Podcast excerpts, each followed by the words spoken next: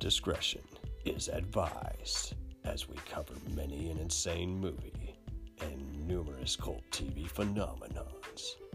Now, are you ready to get jacked up? Are you with us? Then listen on.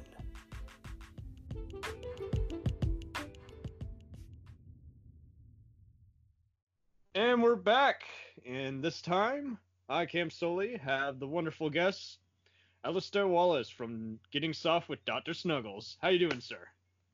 Yeah, good. It's a little early here, so I'm maybe a little lower energy than I tend to be on some shows, but doing well.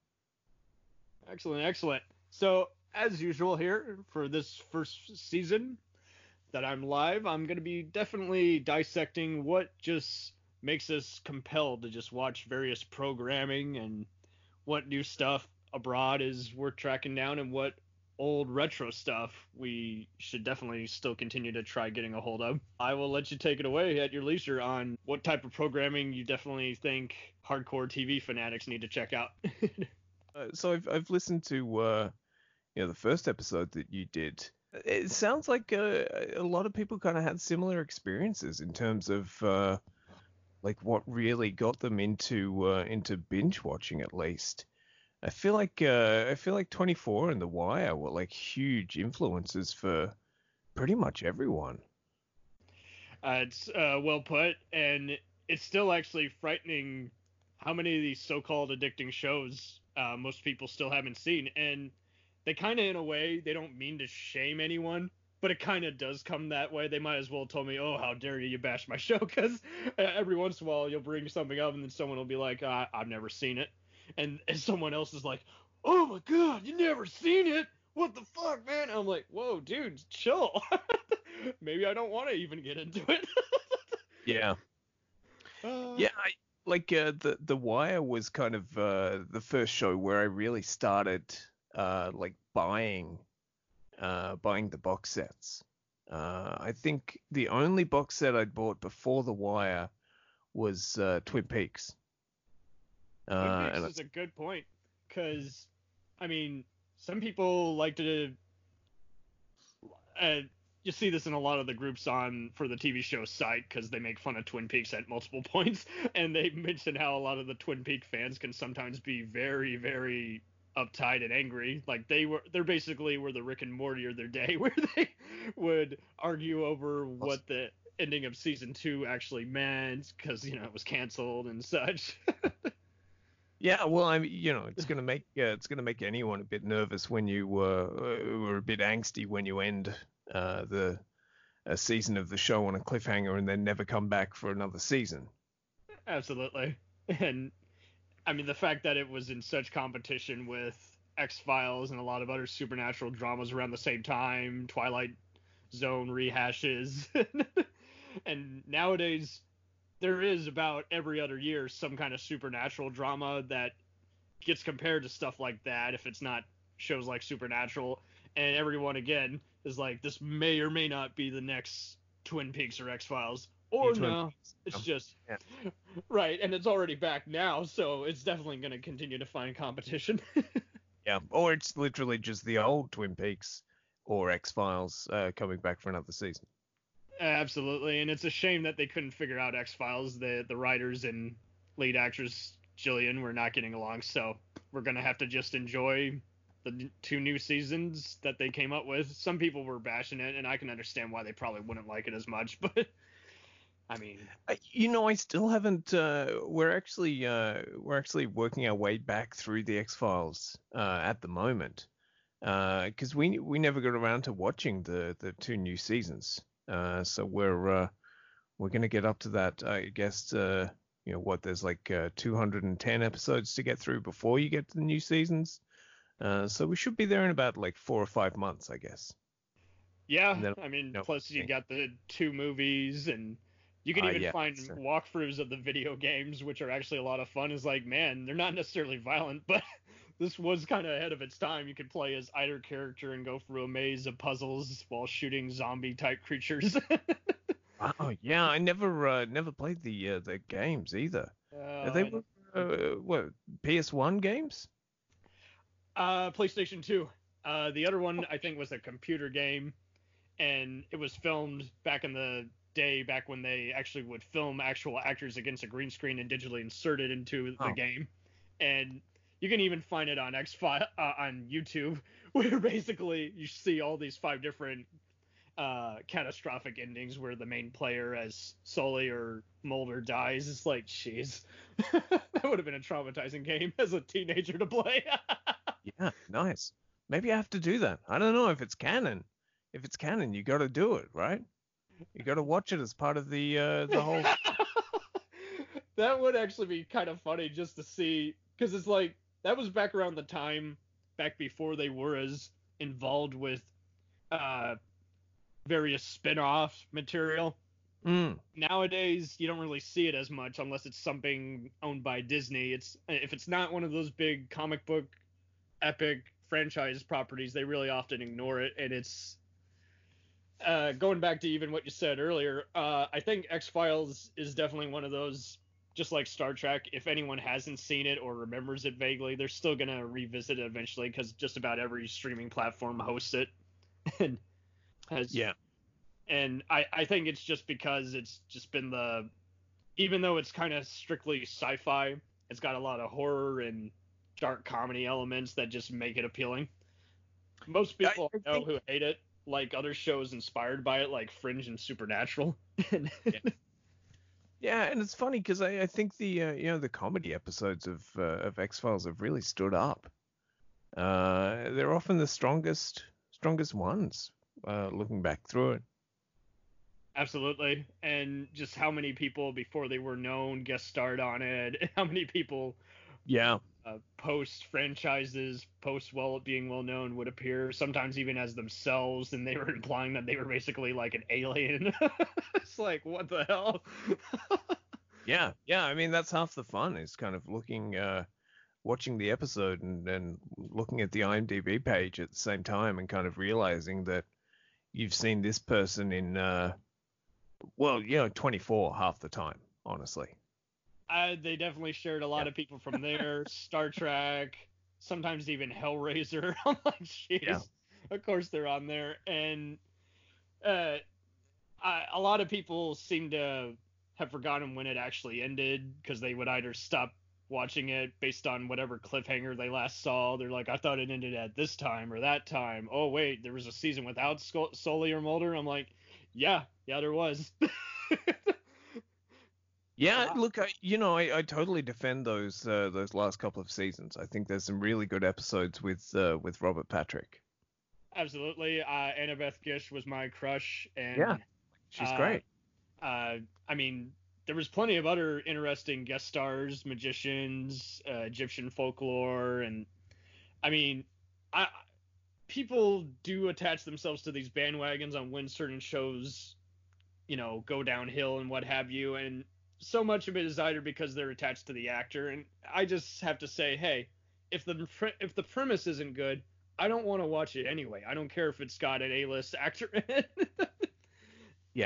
Yeah, I mean, it was, the mythology episodes of the last few seasons are kind of crappy, but that's more to do with the show's overarching mythology getting too weird. Getting too weird.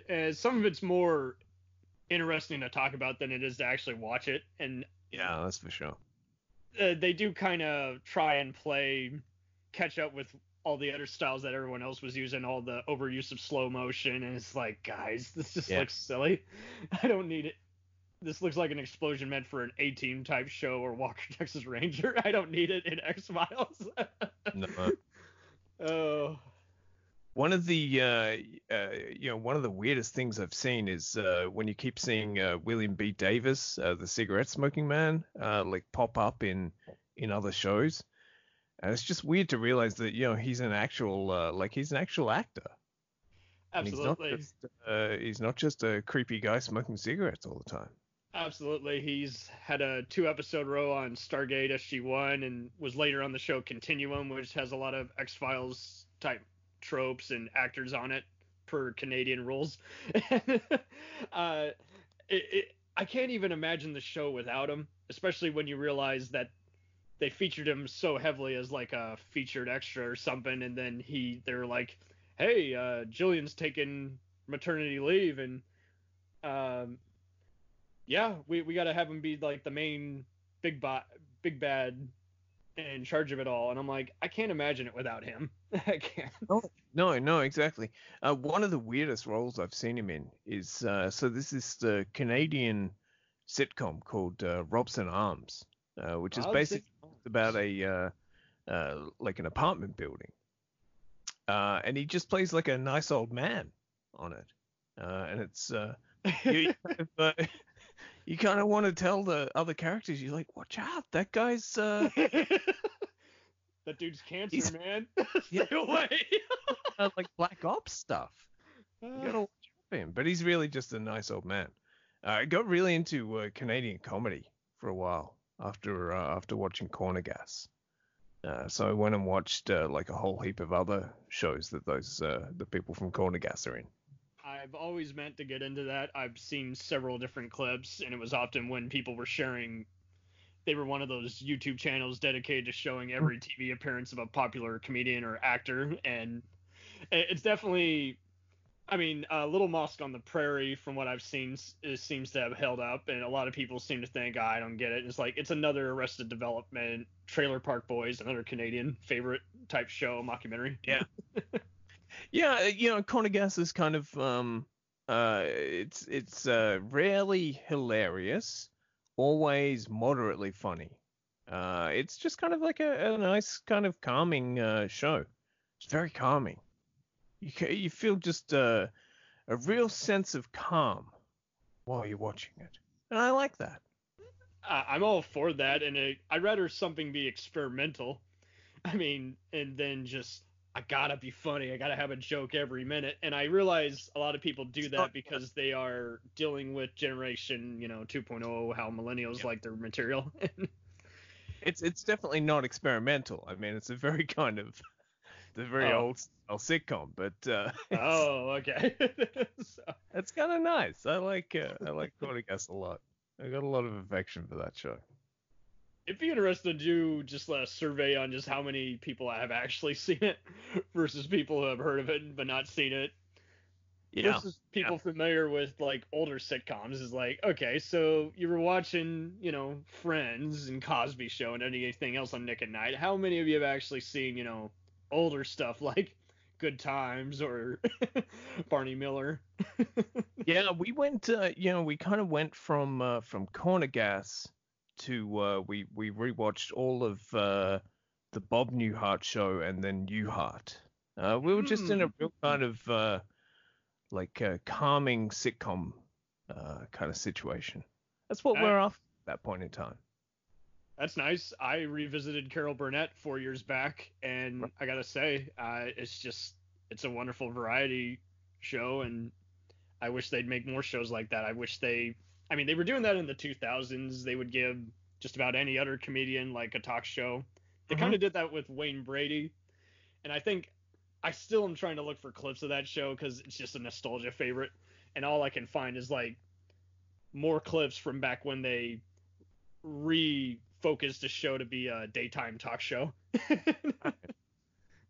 Yeah, we don't we don't get a lot of like the late night shows or anything like that over here, or the variety shows. We always got like Letterman, but I don't think we really got any of the other ones from the US. Really? Do you have any like international ones like Graham Norton? Probably. I don't know. I don't really watch TV so much anymore. I just kind of, everything's kind of via streaming services these days. I don't, I couldn't tell you what's actually on TV these days.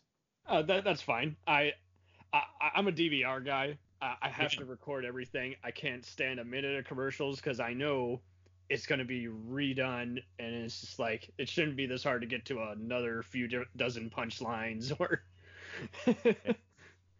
see last week's cliffhanger. It's just too much. I very rarely kind of I don't even know how to record a TV show these days. So I I used to a lot, you know, like X-Files and 24 were two shows that I would actually like tape if I knew I wasn't going to be home. Oh yeah, and it's actually kind of been a shame seeing how all the cable networks are playing it safe now. You know, if it's not something that they have like a 7-year deal with, they're just not going to show it. Yeah. And fortunately, Prime is taking note of what Hulu and Netflix are showing and taking a bit from both of those while offering its new innovative content. Jack Ryan's been a wonderful binge watch. I got to check out Tina Fey's new Modern Love. Yeah, I've really enjoyed Jack Ryan. In fact, that show reminded me a lot of 24, but kind of like updated the right way. Absolutely.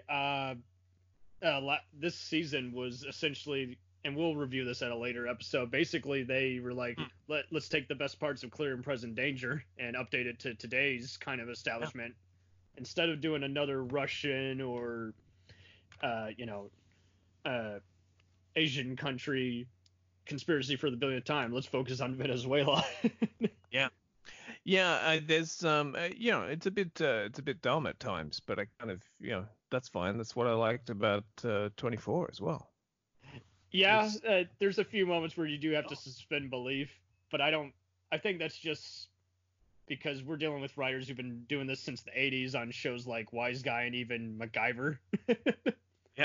Yeah, for sure. There's one bit in the first season where Jack yells at I can't remember the character's name in the show. It's the guy who plays Bunk in The Wire. Yeah, one who cares to turn this fucking car around. And Siobhan, who's my fiance and the co-host of Get Soft, we say that to each other in the car all the time. Right. Yeah. You don't know how much of it's a common thread or writers drawn from their own real life experiences or they know people like that. I think it is. I mean, everyone's shouted at one time or another. Yeah. Sure. Seeing it said in a non-comedic manner, turn this goddamn car around. Yeah, sometimes you see a llama farm and you just got to yell at your partner to turn the car around. I just like llamas. It's funny you bring those up. I have been to a llama farm by where I used to go to school for the longest time, and one day I was taking pictures of llamas for a school assignment, and these jackasses come by and say, "Hey! Stop fucking taking photos of the llamas!" I'm like, wow. They're just random teenage kids just having fun. And we just thought that was the funniest thing in the world. It's like, because it was an insult.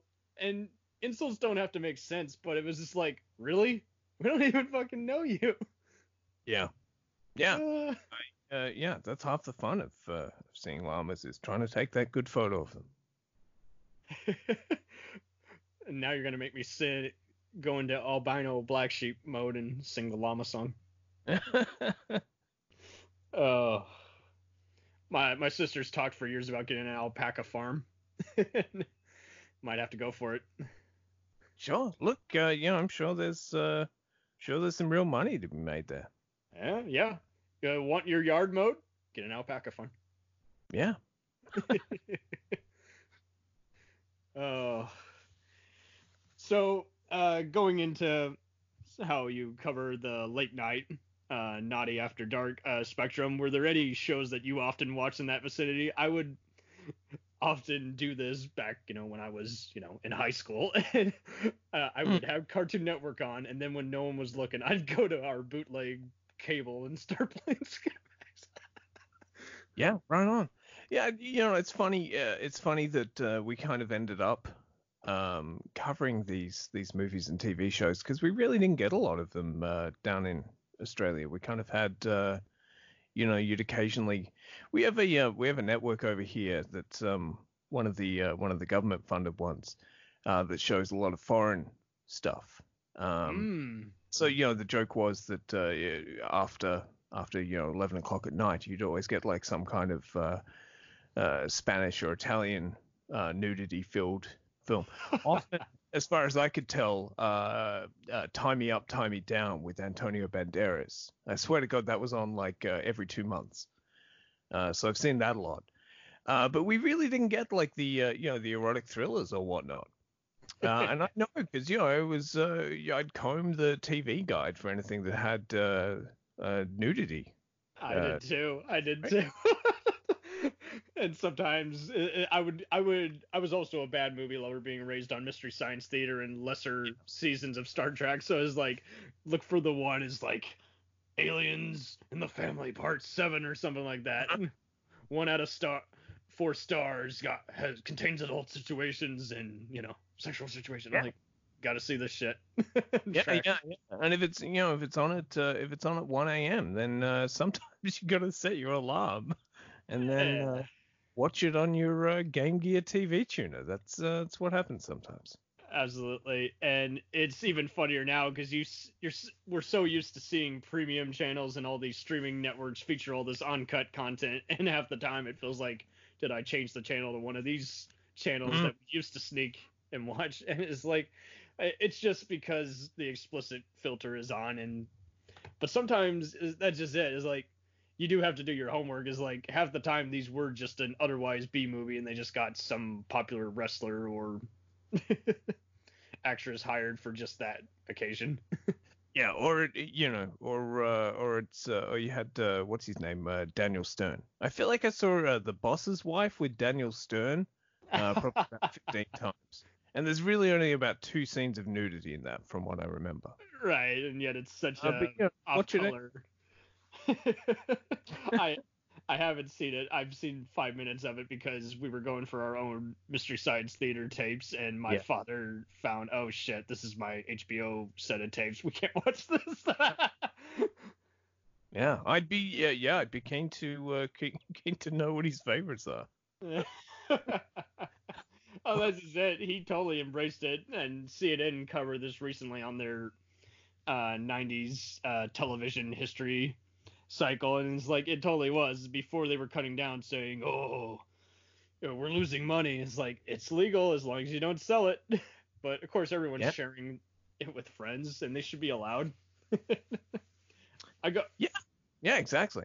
You go to a mom and pop store, there's almost always a recorded VHS tape. They don't give a shit.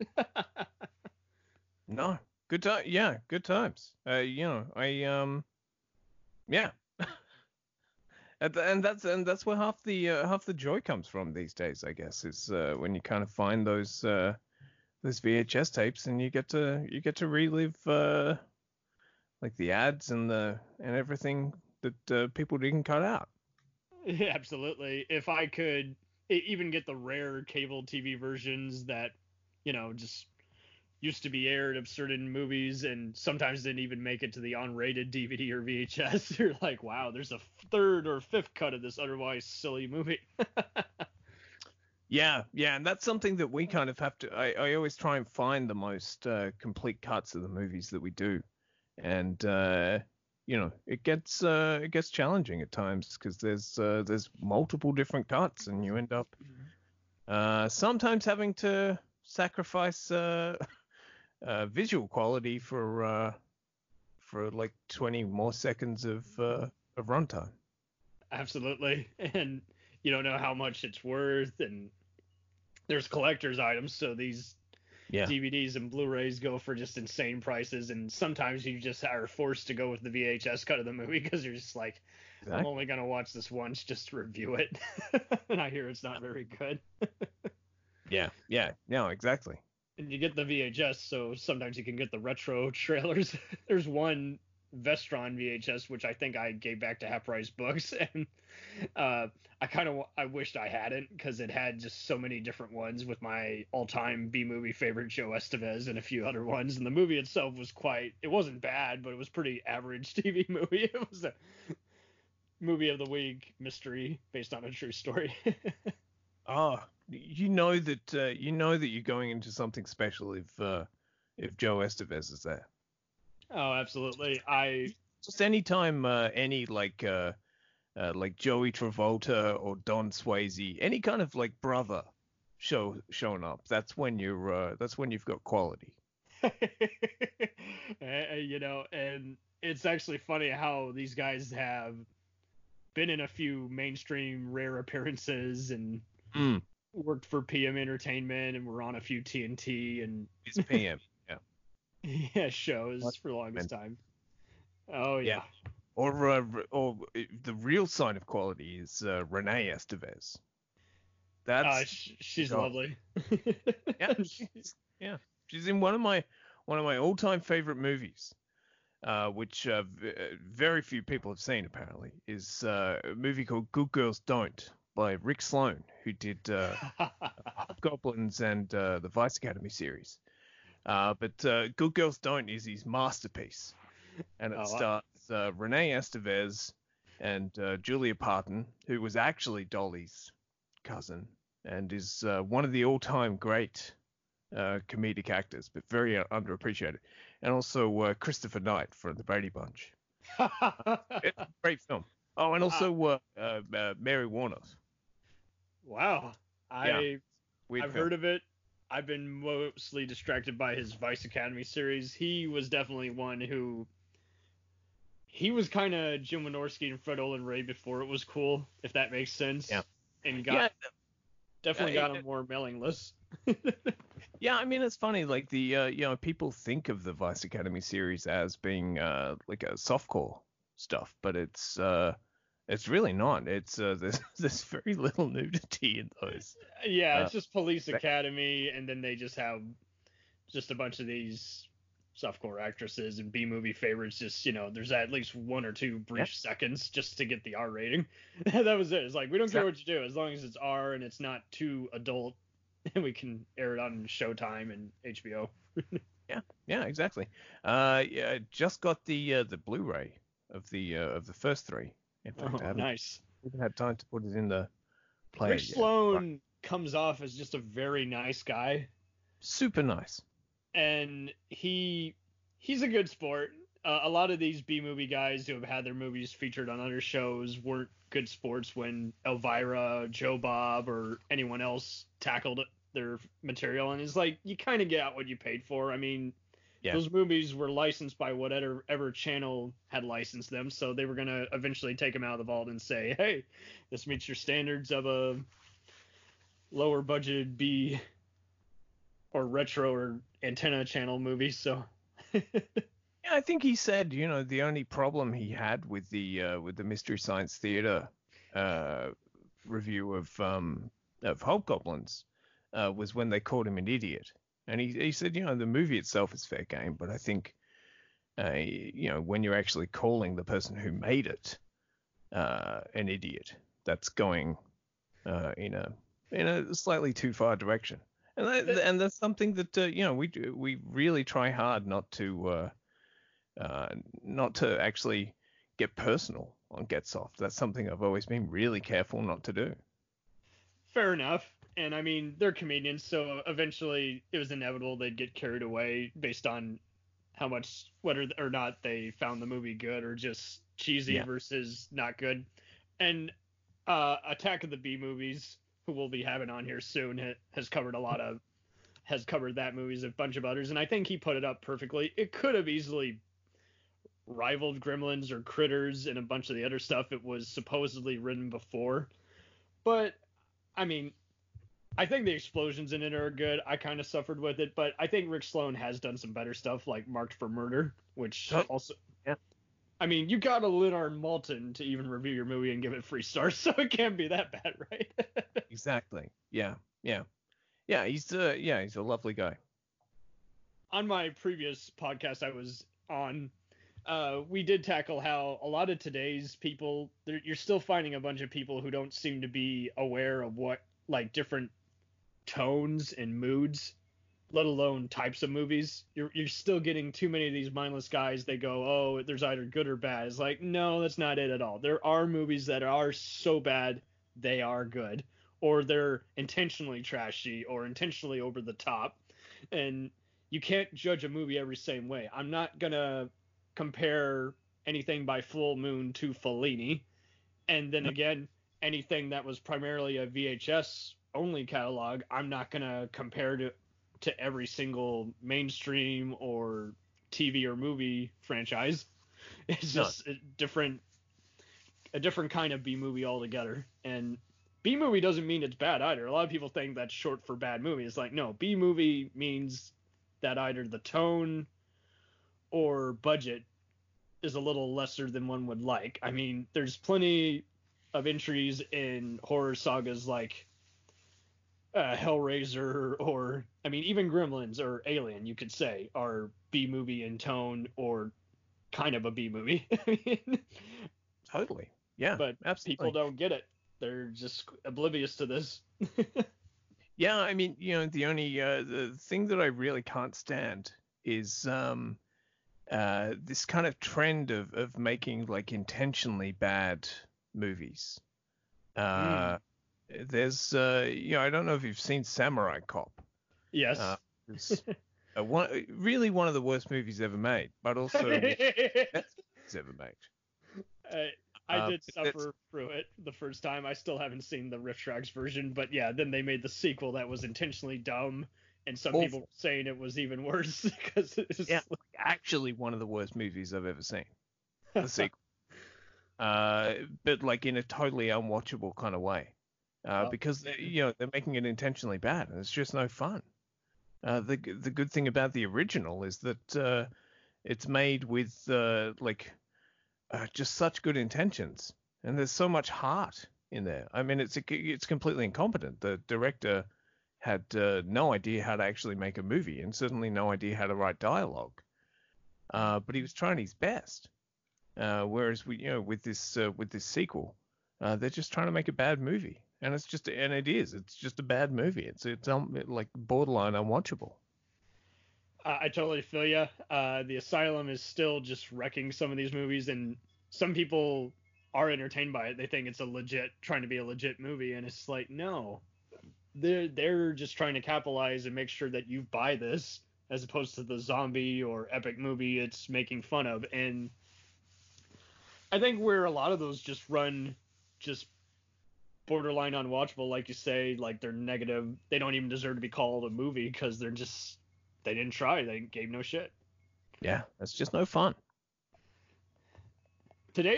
Now it's getting even more hard because you do have to go to a few different review sites, and you do have to you have to be creative. Most people are still just surfing through Netflix, and they're either not pleased by what they're seeing on the trailer or synopsis.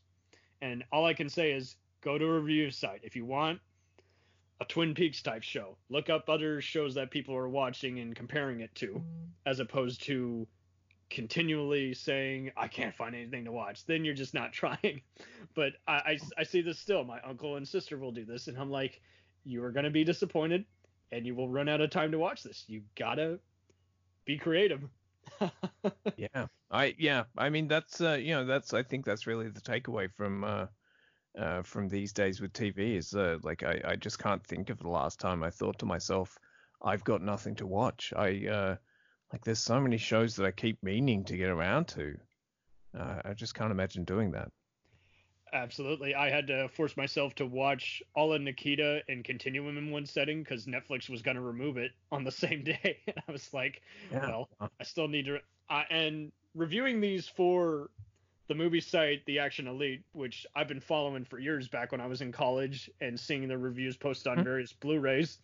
And to join their staff was a treat.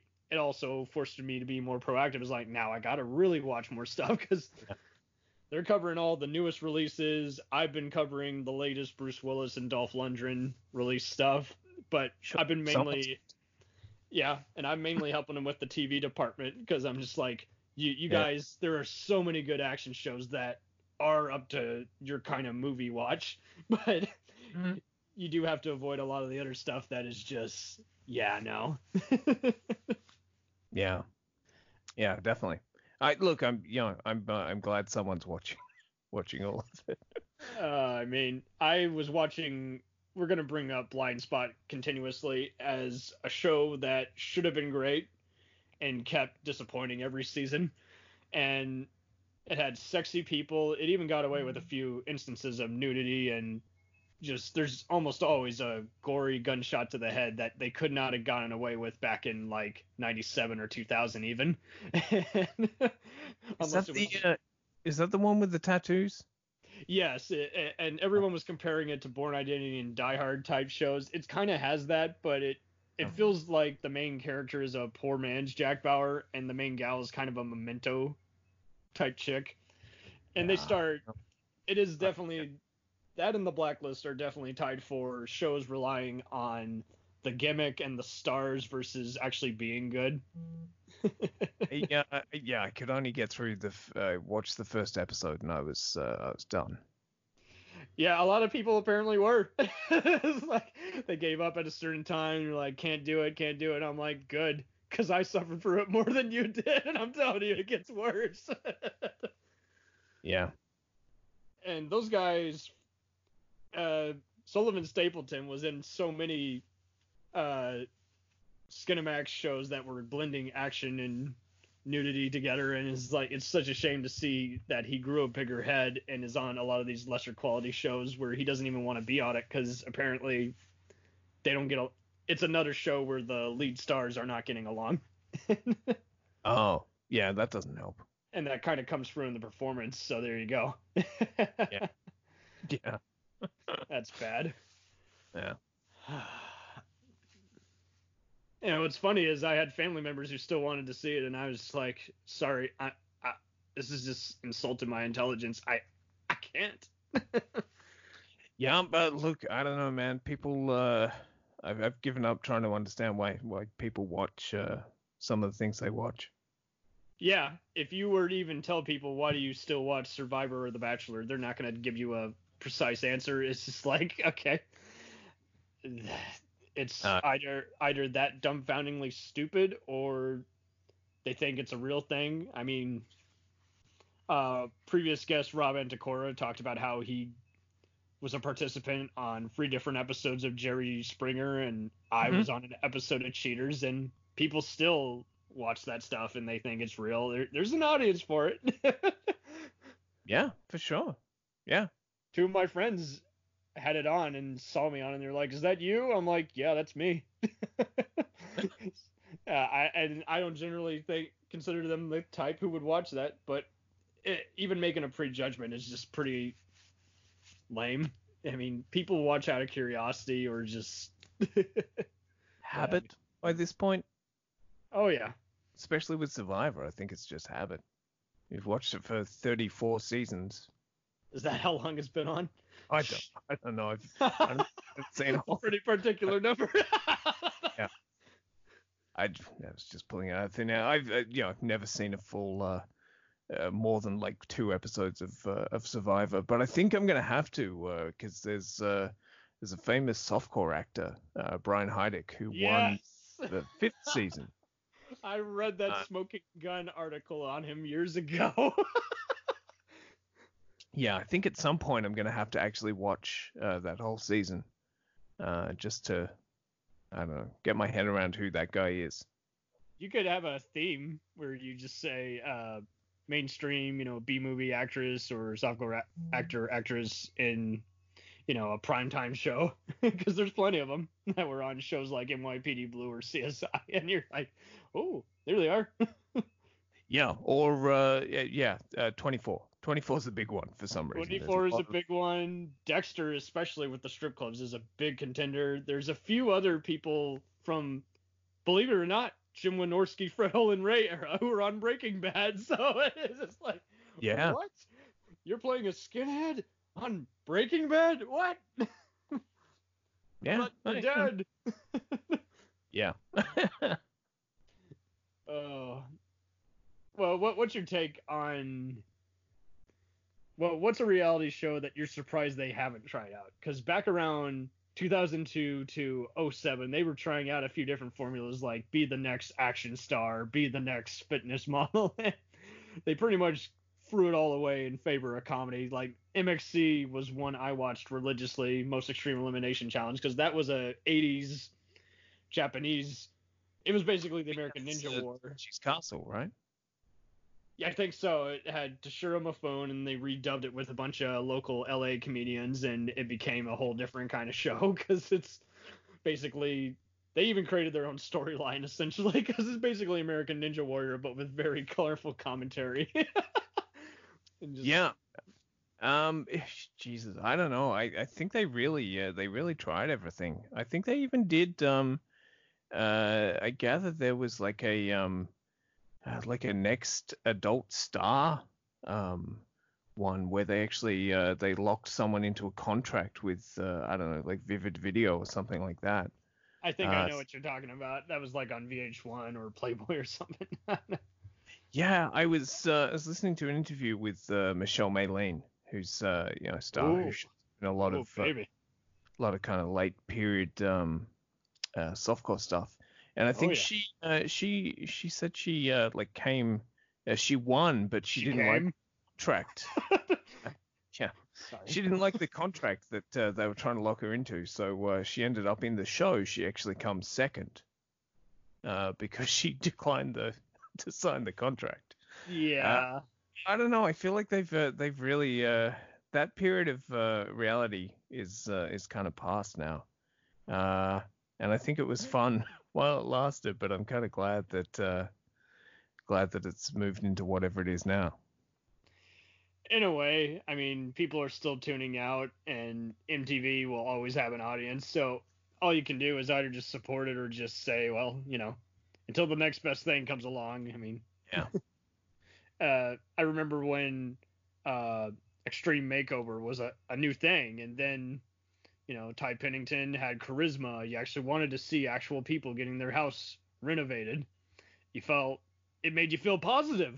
And now that TLC and every other channel basically took advantage of that and decided, hey, we're also hunting houses and remaking them. It's just like, it's no fun.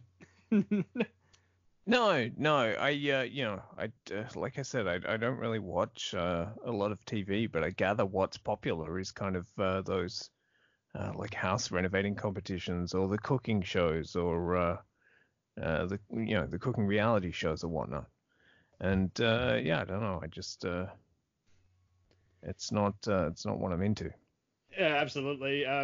Fugitive Hunter and Ancient Aliens are the main big takeaways that you get a group of 15 people, probably about 5 to 10 of them have seen that show at one point or another. Yeah. You know, I mean, we're Siobhan and I are big fans of the Oak Island series, but it's not really a reality show in that kind of sense. That's kind of the deal too. Is like they're running the thin line between what's a credible genre to even insert it in. There's plenty of them that are just staged documentaries with reenactments, or there are legit documentaries, but because it's like under 30 minutes or whatever, they're classified as just reality TV or something. Yeah. Hopefully it'll get better. I mean, the premium channels are always trying something out. Right now, it's funny how Cinemax decided to just say, you know what, we're no longer a late night channel, and now Showtime's kind of taking the reins. They take all these Adam and Eve titles, then they retitle them and cut out all the explicit cum shots, and then it's just an adult movie. Yeah, unfortunately, that's I gather it turned out cheaper to just like edit down hardcore stuff than to actually make new softcore stuff. Essentially, you know, it'll it's all of entertainment is circular in some way, and I'm sure we'll get back to a point where people are into, well, maybe not the softcore comedies. That I don't know if we need to see more. I feel like Jim Wynorski and Fred Allen Ray made every one that you could possibly make. But suddenly, I think we'll get to a point where the erotic thriller is a viable kind of form of entertainment again. 50 Shades and all that other horseshit franchises that shouldn't have been franchises are ensuring that they are still there. And at the same time, they're also showing that Zalman King is alive and well. He never left. Yeah. And I hope they continue that, because there are some legit ones. Yes, hard to believe there are some legit good ones out there. Once you get for the ones where it's like, yeah, I'm just in it for the sleaze and the other. And some of them get unexpectedly violent. Like they're basically...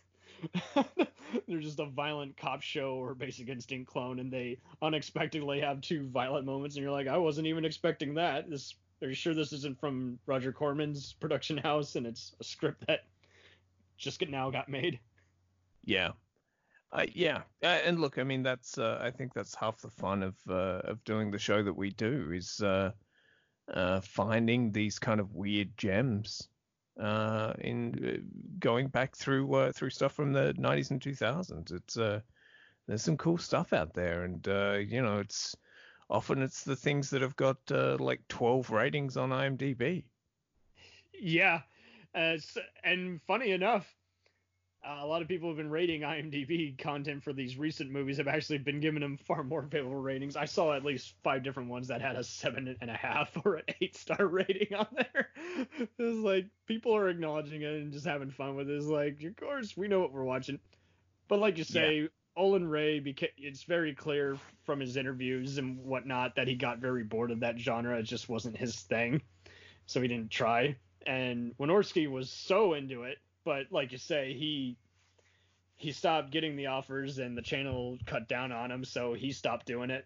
David DeContao was a proponent of that and some other B-movie and drive-in madness, but after he kind of concluded his contract with Full Moon and seeing his recent stuff, it's very much like you said about Samurai Cop 2, where it's like he's gotten worse as a filmmaker to where you wonder if he should even be called a hack, because he's doing just bottom line. Everything looks like a student film, has crappy audio, and it's just like, dude, you cannot sacrifice that kind of quality if you want people to actually watch your movie, campy or not. Yeah, I don't know if I've actually said, like, I've watched trailers of David Dakota's stuff, but I don't know if I've actually seen anything that he's made past about like 2005. But I think, you know, like some of his 90s stuff is. Rates amongst my favorite films. Like, in all honesty, there's this film he made in 1997, which he describes as his most personal film, which is called Leather Jacket Love Story, and it was like a $65,000 black and white gay romance that he made, and that's one of my favorite films ever. I mean, it's like it's probably objectively not a good film. But it's got that heart, like I was saying, you know, like Samurai Cop, it's just filled with so much heart, and he's really doing his best. He definitely, at the turn of the century, when he left Full Moon and stopped doing Puppet Master and other stuff for him, yeah, you definitely saw a lot of his independent films. Some of them did look like actual movies. Some of them even went to cable TV. Like, there's this one called Skeletons. That he got top rate actors like Joe Penny and Christopher Plummer, and it looks like a real movie. And so it's like he was trying to replicate Charles Band and his success with Full Moon, and it seems like he's kind of he's been struggling, and now he's making all these other movies which are LGBT themed or what have you, but it's a pickle because. That he's just so slow on content and quick on getting it done and cheaply that he's kind of a shadow of his former self. He's still a fun interviewer and very lively, and he's a big film buff if you want to even go there. Yeah, I don't know what he's doing now. I saw a picture of him and Greg Sestero from The Room, like in the last couple of days. So I don't know if they're working together or something. I think they're working together. I mean, they did Retro Puppet Master together, of course. Oh, I bet. I think they're working together again.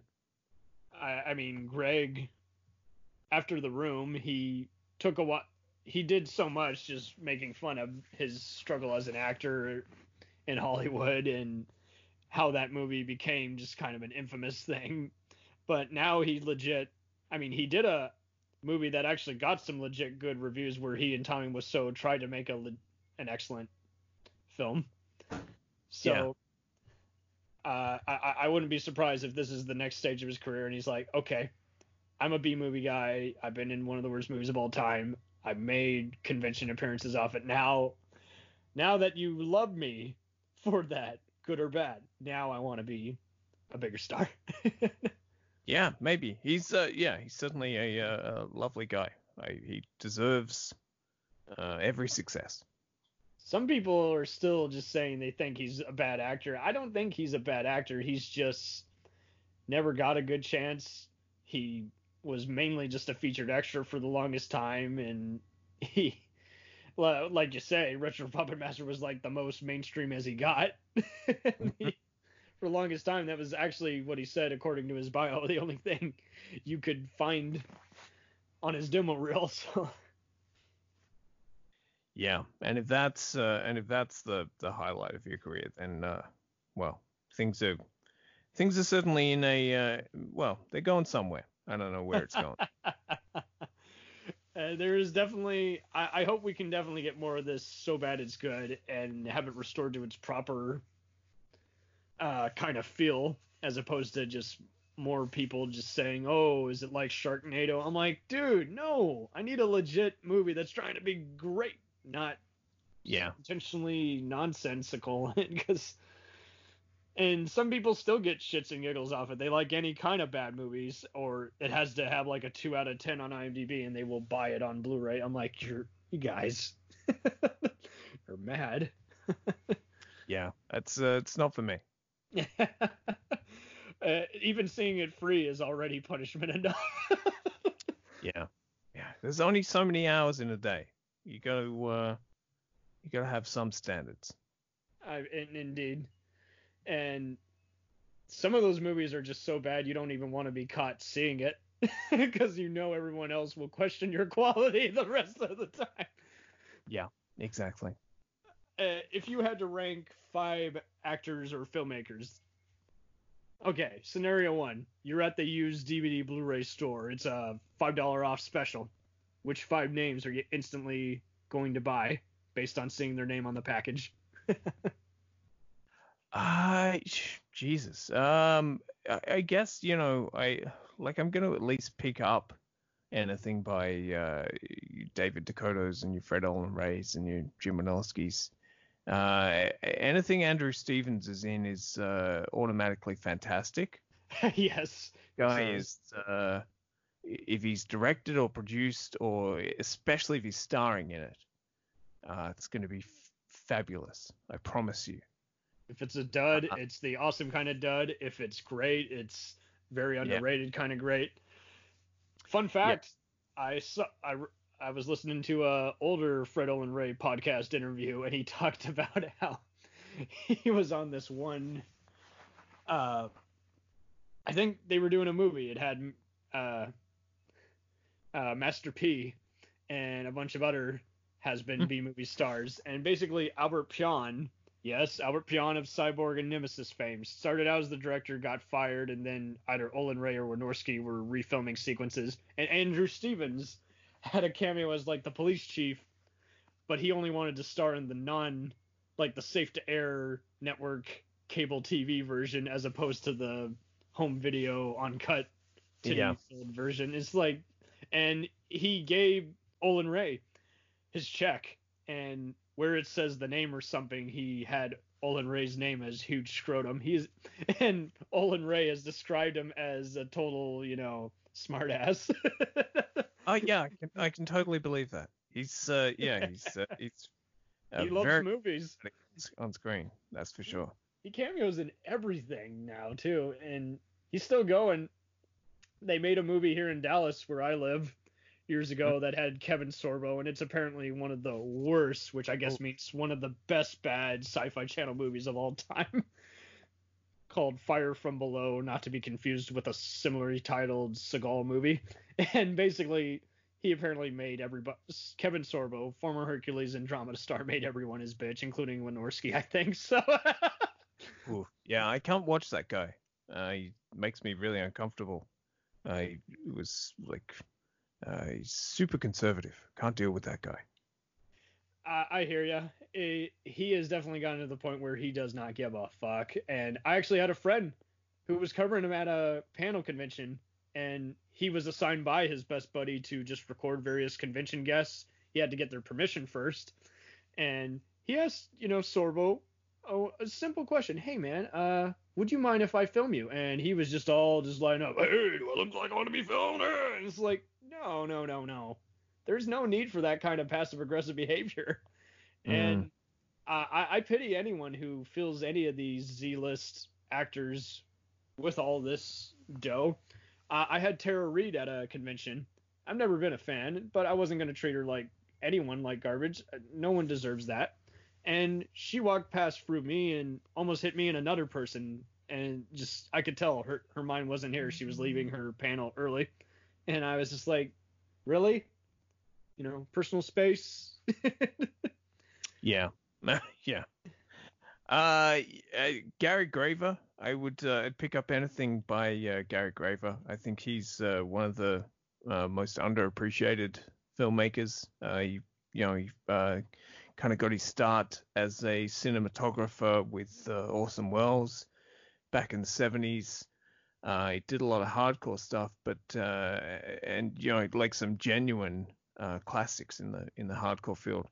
But like everything he does is just it's just got so much heart behind it. He's like one of the most unique filmmakers you'll ever see. So I definitely pick up anything by him. And I'm man, I don't know, like number 5. Ernest G. Sauer. He's super obscure. But everything I've seen by him is heaps of fun. We've done at least 2 of his movies on Get Soft. We've done The Naked Detective and New York City Nights, and just heaps of fun. Being the loser that I am, I have definitely heard of those 2 movies. Yeah. So where else can we find you on other streaming platforms for your podcast and social media? Get Soft with Dr. Snuggles is on Apple, Google, Spotify. GetSoftPodcast.com is the website. We're on Facebook. We're on Instagram. We're talking to all kinds of people on Instagram. We get Lawrence Lanoff and Sam Phillips and whatnot talking to us. It's a weird little community that we've inserted ourselves into, and it's fun times. Inserted. Okay. Yeah. No. Perfect. All right, fucking fantastic. Thank you once again, and anytime. Yeah. Keep watching all these B-movie oddities, guys, because we might cover them all eventually, right? Yeah. Absolutely. Until then, peace out, and thank you for listening.